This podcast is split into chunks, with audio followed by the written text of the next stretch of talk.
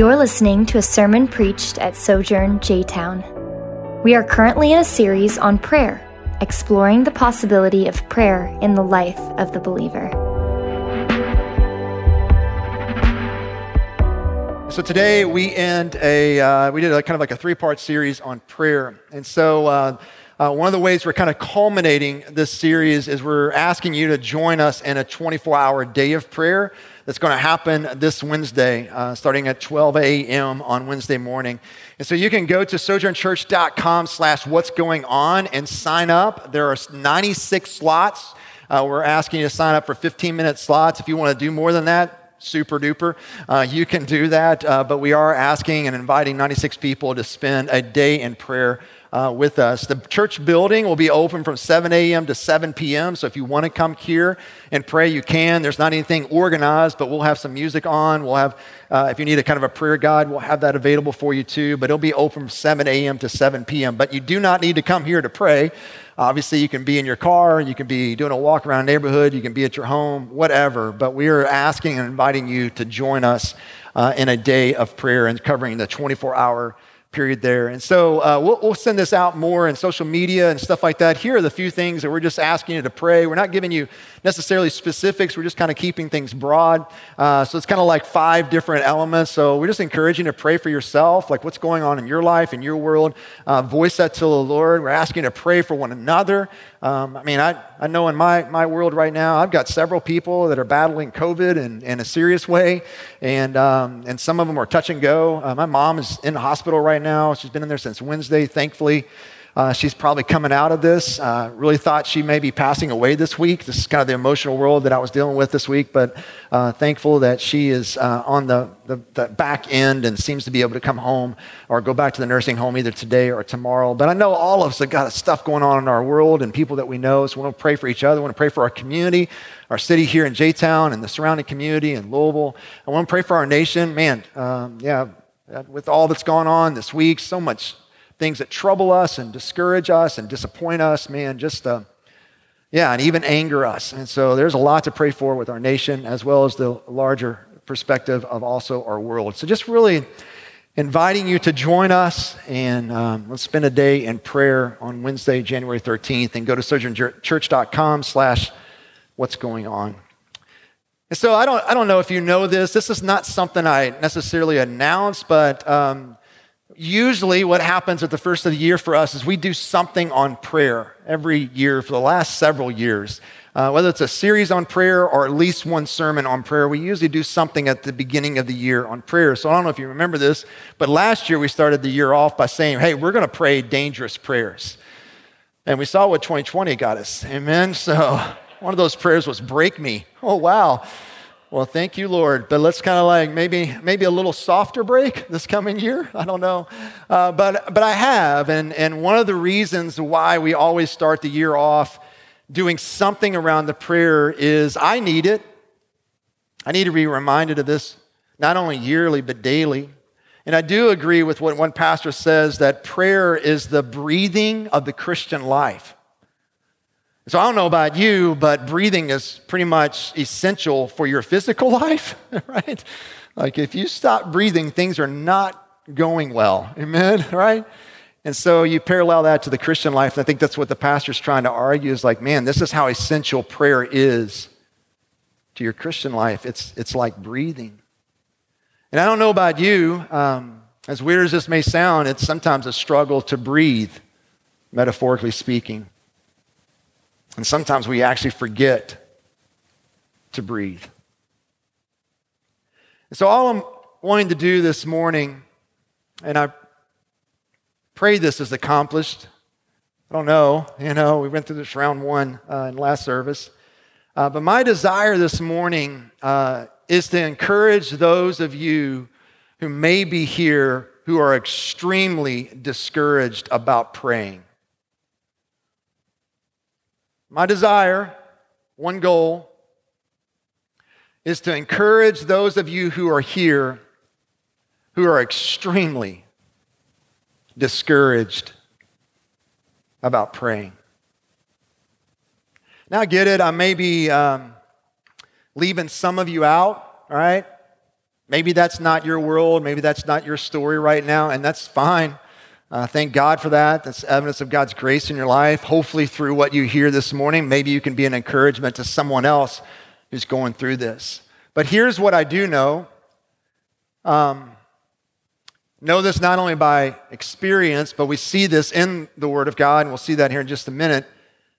If you um, engage in a sustaining life of prayer, and I'm not just talking like, hey, you make a New Year's resolution, you kind of start strong and then it tapers off, blah, blah, blah. Or you kind of every once in a while sporadic praying. But man, if you venture to pray and have a sustaining life in prayer over the, long haul, months, years, you will, you will go through seasons where you're really discouraged. And maybe um, really disappointed. And I'm making the assumption that some of you that are here this morning are in that place. And my prayer, as we work through what we're going to work through, that you will leave here encouraged to stay at it, even though in this moment you're extremely discouraged to stay at it. And to that end, let's look at Psalm 13. So if you're able, I encourage you to stand with me in honor of reading God's word.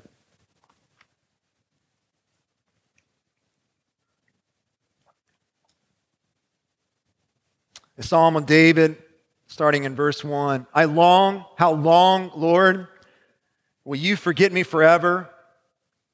How long will you hide your face from me? How long will I store up anxious concerns within me, agony in my mind every day?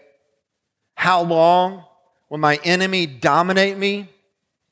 Consider me and answer, Lord my God. Restore the brightness to my eyes, otherwise, I will sleep in depth. My enemy will say, I have triumphed over them, and my foes will rejoice because I am shaken. But I have trusted in your faithful love. My heart will rejoice in your deliverance. I will sing to the Lord because he has treated me generously. This is the word of the Lord. Let's pray together. Father, we humble ourselves before you and before your word, and we ask that you would help us, Lord, to understand to walk away from here knowing kind of like maybe a, a next step that your spirit is impressing on our hearts, Father. And I just pray, God, that you would just continually give us an open posture toward you and your word. And we ask these things in Jesus' name. Amen. So, why is prayer hard, right? Why is praying difficult? Especially when, um, when it's sort of instinctive in us. And so I, I convictionally believe, and we believe as a church, that all of humanity is created in the very image of God, that the, the DNA of God is marked on all of us as humanity stamped on us. We are, we are hardwired to be in relationship with God the Father. That's why instinctively, no matter where you land, whether you're a Christian or not a Christian, what comes out of your mouth instinctively when you're in trouble is crying out. You you pray. Whether you realize it or not, you are crying out. You, you're doing what is the image bearer of God is created to do. So, so there's an instinctiveness in us to cry out, to pray. And when God saves you, when, when God opens your eyes and help you see your need for Jesus and you cry out and you receive Christ, the very Spirit of God comes and dwells in your heart. And one of the gifts that we get with the Spirit of God is now there's a want to pray. So before, without the dwelling of the Holy Spirit, there's an instinctiveness to pray because all of humanity is made in the image of God. But when the Spirit of God comes and dwells in us, when we become a follower of Jesus Christ, when we are in Jesus, that, that heart gets changed and there's a want to pray. There's a desire to pray. And the reason why that's the case is because you want to know this Father that has saved you. You want to be in relationship with Him. You want to grow. You want there to be an intimacy. You want communion with Him. I mean, that's why I, you know, my wife and I will do date nights. That's why, you know, if we can't fit a date night in, we'll run to Walmart together or, you know, we'll do a walk around the neighborhood. It's not so I'm checking off a box because this is how you have a great marriage, right? The goal isn't to check the box off. It's like, well, I did this. We should have a great marriage. No, the, the reason why you schedule a date night, the reason why you go and do whatever, grab coffee, drink, whatever it is that you do, is because you long to have relationship with your spouse and you want to create space where that communion can happen. You're wanting to create time where you can talk to one another instead of just passing by each other and saying, hey, is the dinner ready? How the kids? Are they throwing up? Are they okay? Is everybody fine? Anybody bleeding right now? Are we all, you know what I'm saying? Like, that's the conversations you have from day to day, but there needs to be a moment where you just set aside some space and say, hey, how are you doing? Right? What's going on with you? How are you feeling today? That's why you do kind of a date night or whatever you want to call it. And that's what is in us. And that's what prayer is. Is that I'm I'm praying not to check a box off, but because I want to know this God who is called Father and who has saved me through his Son, Jesus Christ, and the Spirit of God now indwells in me. And so Brad is exactly right in what he said last week. I don't know if you were here, but, but there is this tension that, that we come with when we come with prayer. So there's this, as a follower of Christ, being dwelled by the Holy Spirit, like I said, there's a want to pray, even if that want is really small, even if that want is, I want to want to pray. You follow me? Like that is an evidence of the Spirit of God in you. You want to. And then at the same time, there is sort of this psychological manifestation to where our defense mechanisms rise and we resist being around something or engaging in an activity that brings disappointment. You follow me? Most healthy human beings do not gravitate towards something that is disappointing. Horizontally speaking, right? If you're in a relationship with someone that continually disappoints you or even hurts you and brings pain in your life, you as a healthy human being will avoid that, right? You're not going to keep doing this. I'm not going to keep drawing near to this person that keeps disappointing me. And so the same thing happens to us when we pray. Prayer can be really disappointing, and I would even put before you, it can be painful, it can be hurtful. And so you have this want to pray, and then at the same time, there's this sort of defense mechanism that rises up in us to where I don't want to be disappointed anymore, and that is why prayer is really, really hard. Because some of us in this room know what I'm talking about. The reason why prayer can be painful is that you pray and you pray and you pray and you pray and you pray and you pray and you pray and nothing. Silence. And for some of us, Actually, we feel like the very opposite of what we're asking for is happening.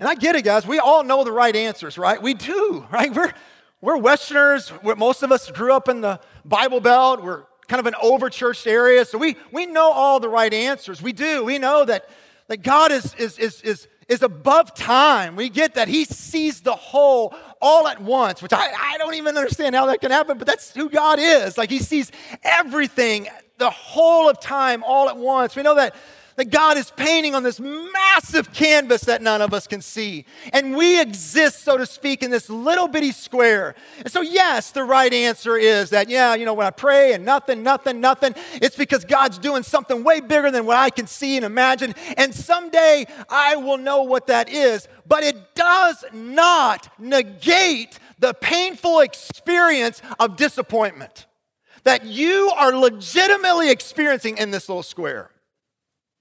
Are you follow me? The right answer doesn't do away with the pain. And I would put before you here in just a minute that that's not what your soul needs. Your soul does not need a right answer. It ultimately needs more than that. As one writer talks about, like, why is prayer so hard? Or why we do not pray. He talks about busyness, which there's truth in that. We're all busy people. And for some of us, like, ah, I just can't fit it in. Others of us are, are just so restless that we can't even sit down and, and process a sentence, so to speak. You know, we can't even let our minds calm down enough to where we can articulate something to Him. But even underneath that, I would say there's and he even talks about this, there's, there's something more at play that one of the reasons why we don't pray is not because we're busy and restless, is because of its ambiguity. Or another way of saying this that I would put for you the reason why prayer is so hard and why we don't is because it's all about waiting.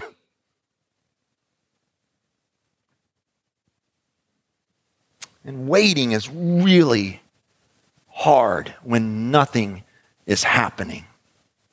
And we have a tendency to grow bitter and cynical.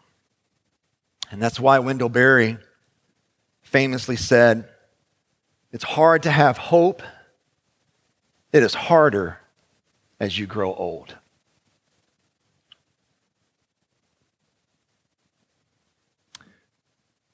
So we stop praying because we don't want to feel disappointment. We don't want to keep drawing near to something that just keeps disappointing us. So we just stop crying out.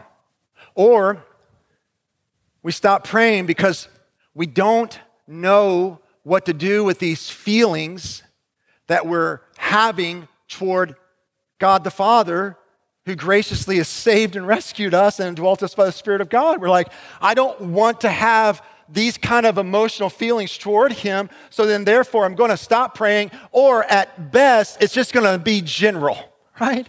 It's just going to be surface. It's just going to be like, hey, thanks for the day. Bless me tomorrow. Thank you for the food. Amen. I'm not going to really expose what's really going on in me. Because when I'm met with disappointment, I don't know what to do with how I'm feeling toward you, God.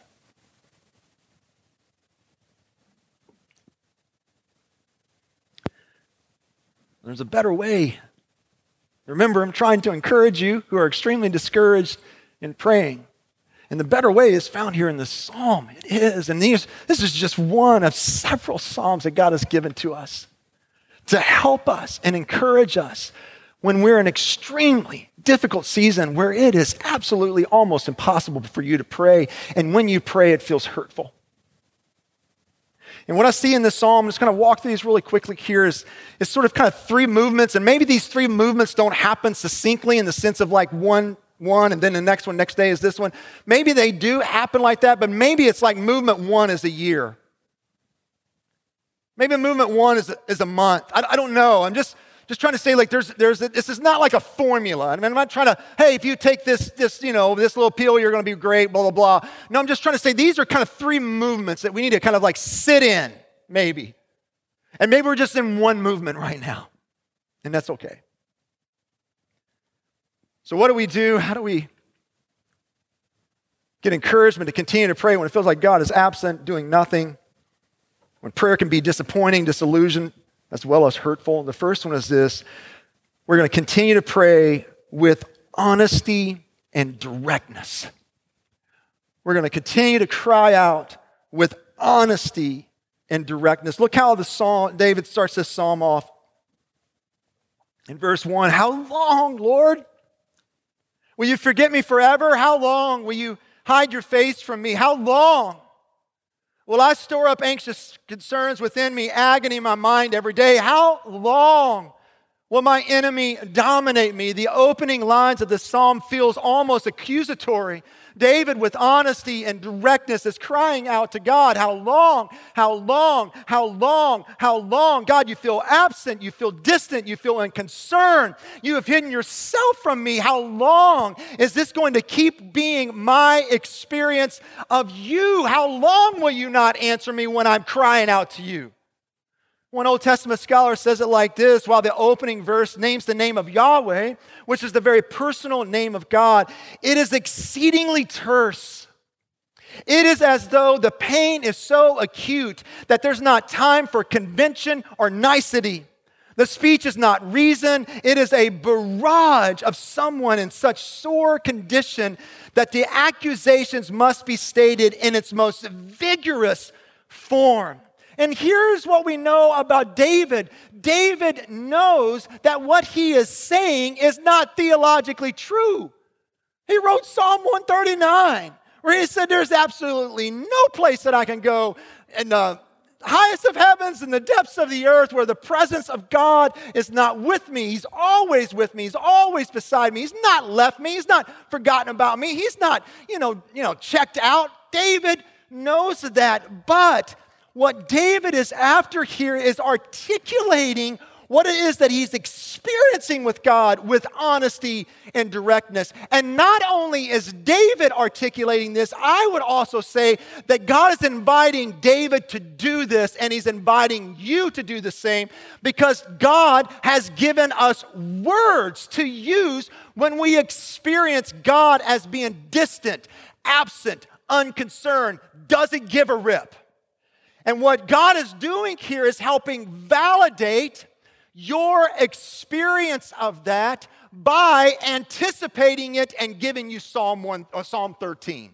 Said, in fact, I know you're going to experience that. And how do I know? Is because I'm God who knows all things, and I'm going to give you words to help you express what you're experiencing from me. So God is inviting us without censor, without editing, right, to voice what it is that we're experiencing in our little square, right? Whatever that is, whatever disappointment, disillusionment, hurt, pain, whatever it is, in that little square, even when it contradicts the truth that you know. And how do I know he's doing that? It's because he's inspired Psalm 13 and said, Here's some words for you. Because you're going to experience me being absent. You're going to experience me being aloof. You're going to experience me being unconcerned. You're going to experience me maybe disappointing you. You're going to experience me being hidden from you, like I'm playing some kind of weird, un- unhealthy hide and seek game, right? And in fact, I'm, I'm, I'm so confident that as I'm going to give you words to express and to cry out when that is happening.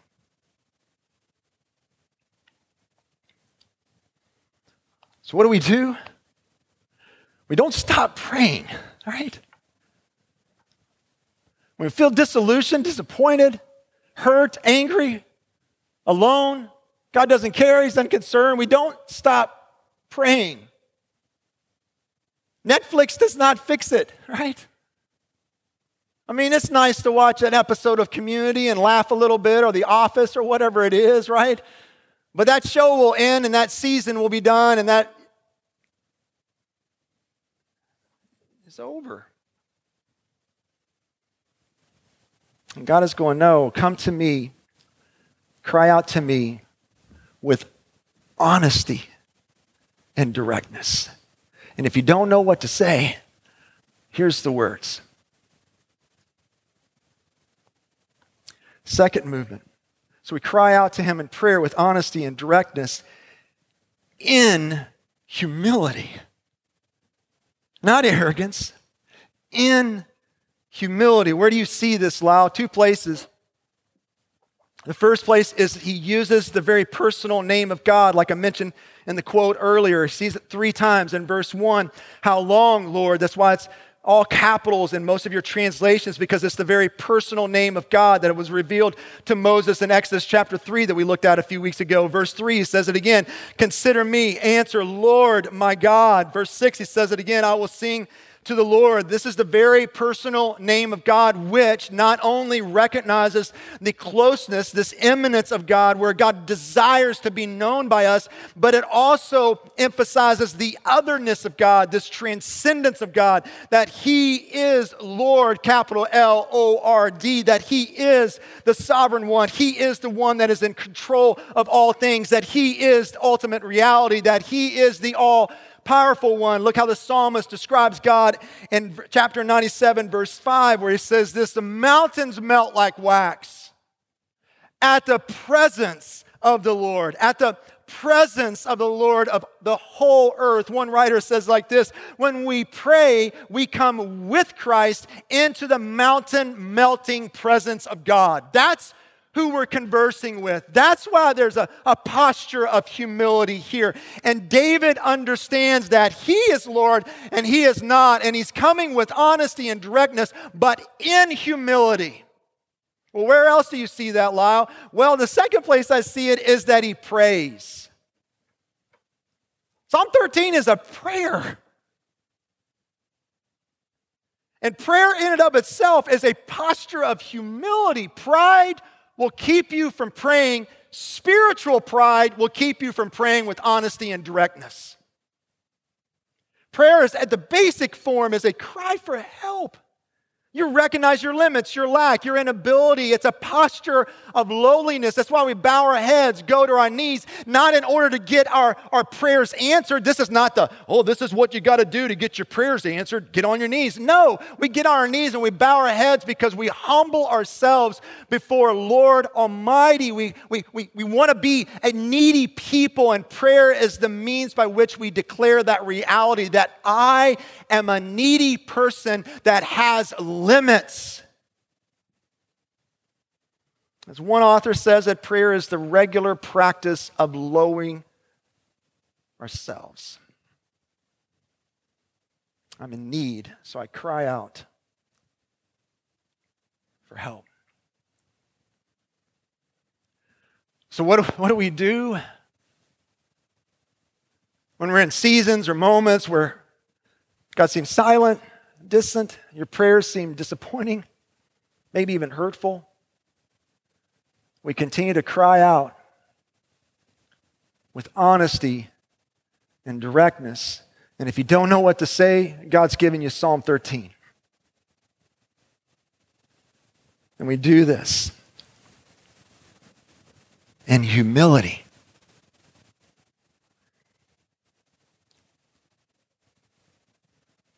So let me just pause here for just a second and, and ask you, like, where are you? Yeah, I, know we're in the sanctuary auditorium looking at my boys because they would make fun of me for that question. Oh, Dad, where, where are you? Well, we're, we're in church. right? But I think you know what I mean. Where, where are you right now? Spiritually, emotionally, mentally? Where are you? Or another way of saying this, how are you coming in this morning?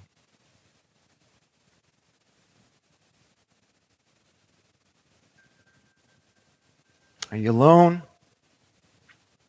Are you lost? Are you confused? Are you disoriented? Are you disappointed? Are you angry? Are you hurt? Do you feel unloved? Are you coming tempted toward a road that you know will not lead to life? But man, that temptation is really strong.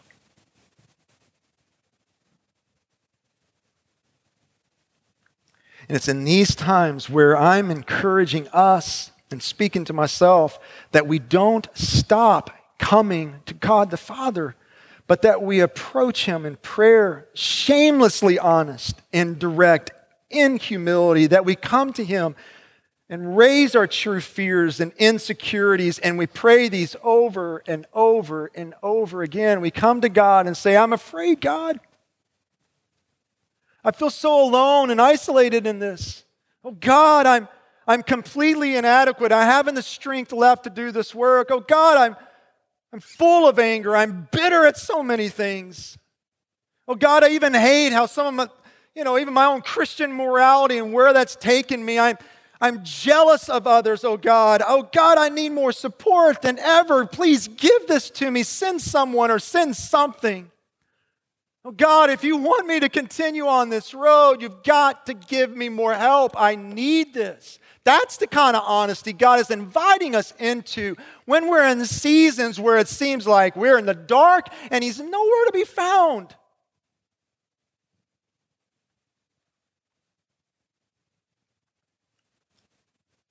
So, what if you, maybe this week sometime, maybe it's Wednesday, you know, maybe.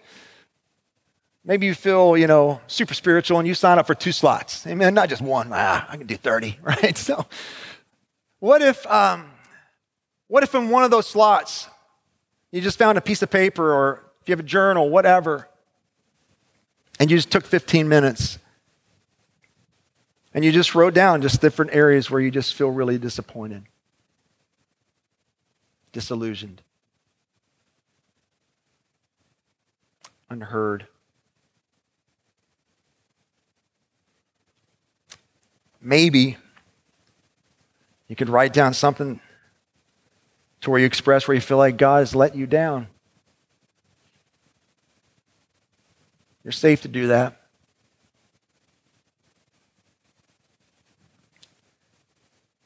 And then you take this list and you pray it back to Him. He's inviting you to do that.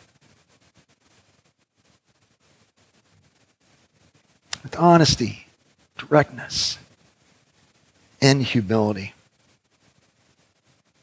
And then the last movement here is found in verse 5 and 6. We wait. Isn't that great news, right? the one thing we passionately avoid at all cost. We wait. Look what David says here in verse 5. So we have his complaint kind of going on, verses 1 through 4. And then verse 5, there's a shift in the psalm where he says this But I have done what? I've trusted in your faithful love. My heart will, important word there, will rejoice in your deliverance. I will, important word again, sing to the Lord because he has treated me generously. Will obviously here is future tense. It's a statement, it's a declaration of faith. He hasn't been delivered, he isn't singing, but he's declaring a statement of faith that he will be delivered, that he will sing. And so, what is going on in the present? Because verse 5 and 6, 6 hasn't happened yet. So, what's happening between verse 4 and verse 5? What is David doing in the now? He's waiting. He's waiting. It's expressed more clearly in Psalm 130, which is a similar psalm to what we see here in Psalm 13, where it says this, starting in verse 1 Out of the depths I call to you, Lord. Lord, listen to my voice. If you don't like Psalm 13, that's not reckon you know, doing something in you. Go to Psalm 30, similar kind of vein here. Out of the depths I am calling to you.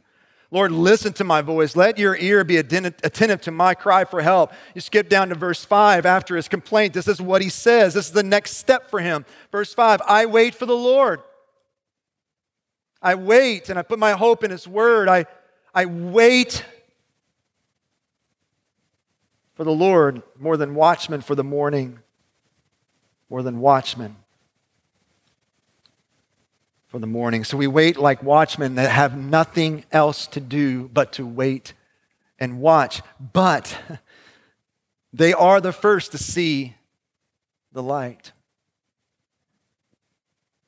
I know waiting is hard, it's boring, it feels like an absolute waste of time.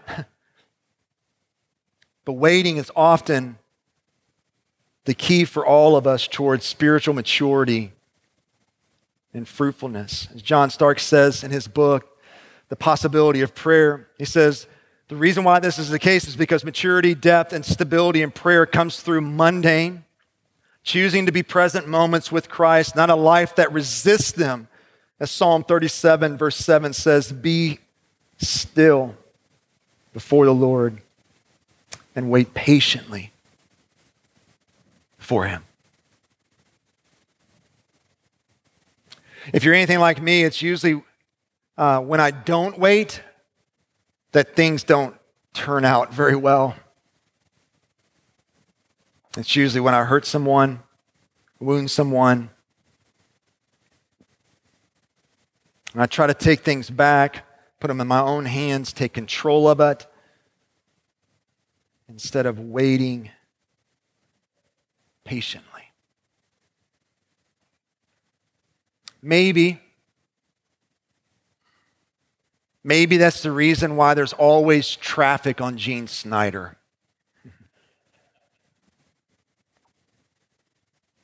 Because in some strange providence, maybe the Lord is teaching us to learn to wait, to be patient.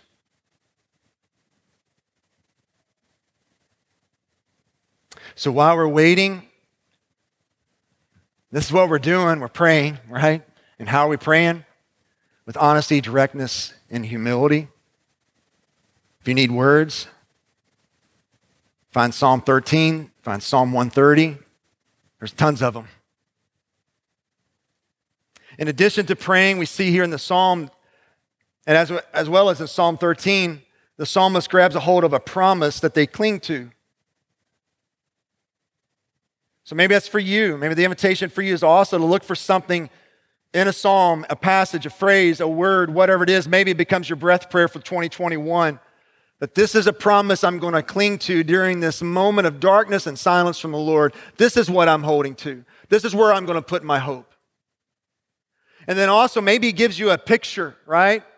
The reason why the psalmist here pictures a, a, a watchman is because it stirs confident hope right? It's a, it's a picture of hope that will not fail. The watchman is waiting for the morning, knowing it's going to come. Even though that dark night might be really long, they are confident that the sun is going to rise.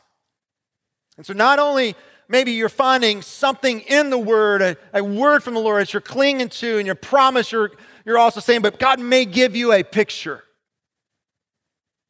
A picture that stirs confident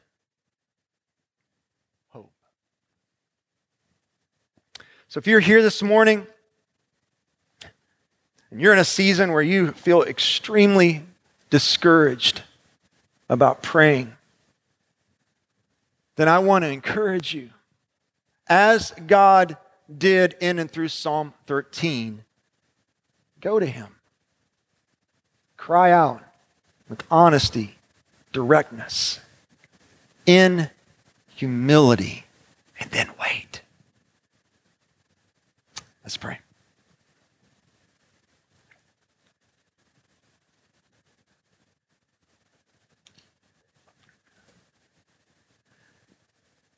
So I just want to give us a minute or two here for us just to kind of sit in silence. And maybe you, begin to kind of express maybe longings, desires, disappointments, hurts, pains, even now. Maybe there's something welling up in your spirit. Just want to encourage you to kind of voice those. Father, we give thanks the Psalms. You give us words to match what is going on sometimes in our own experiences in life. And so we just thank you for that gift. In Christ's name, amen. Hey, I'm Lisle Drury and the lead pastor at Sojourn Church J Town. Thanks for listening. We are here to reach people with the gospel, build them up as a church, and send them into the world to be a faithful, loving presence.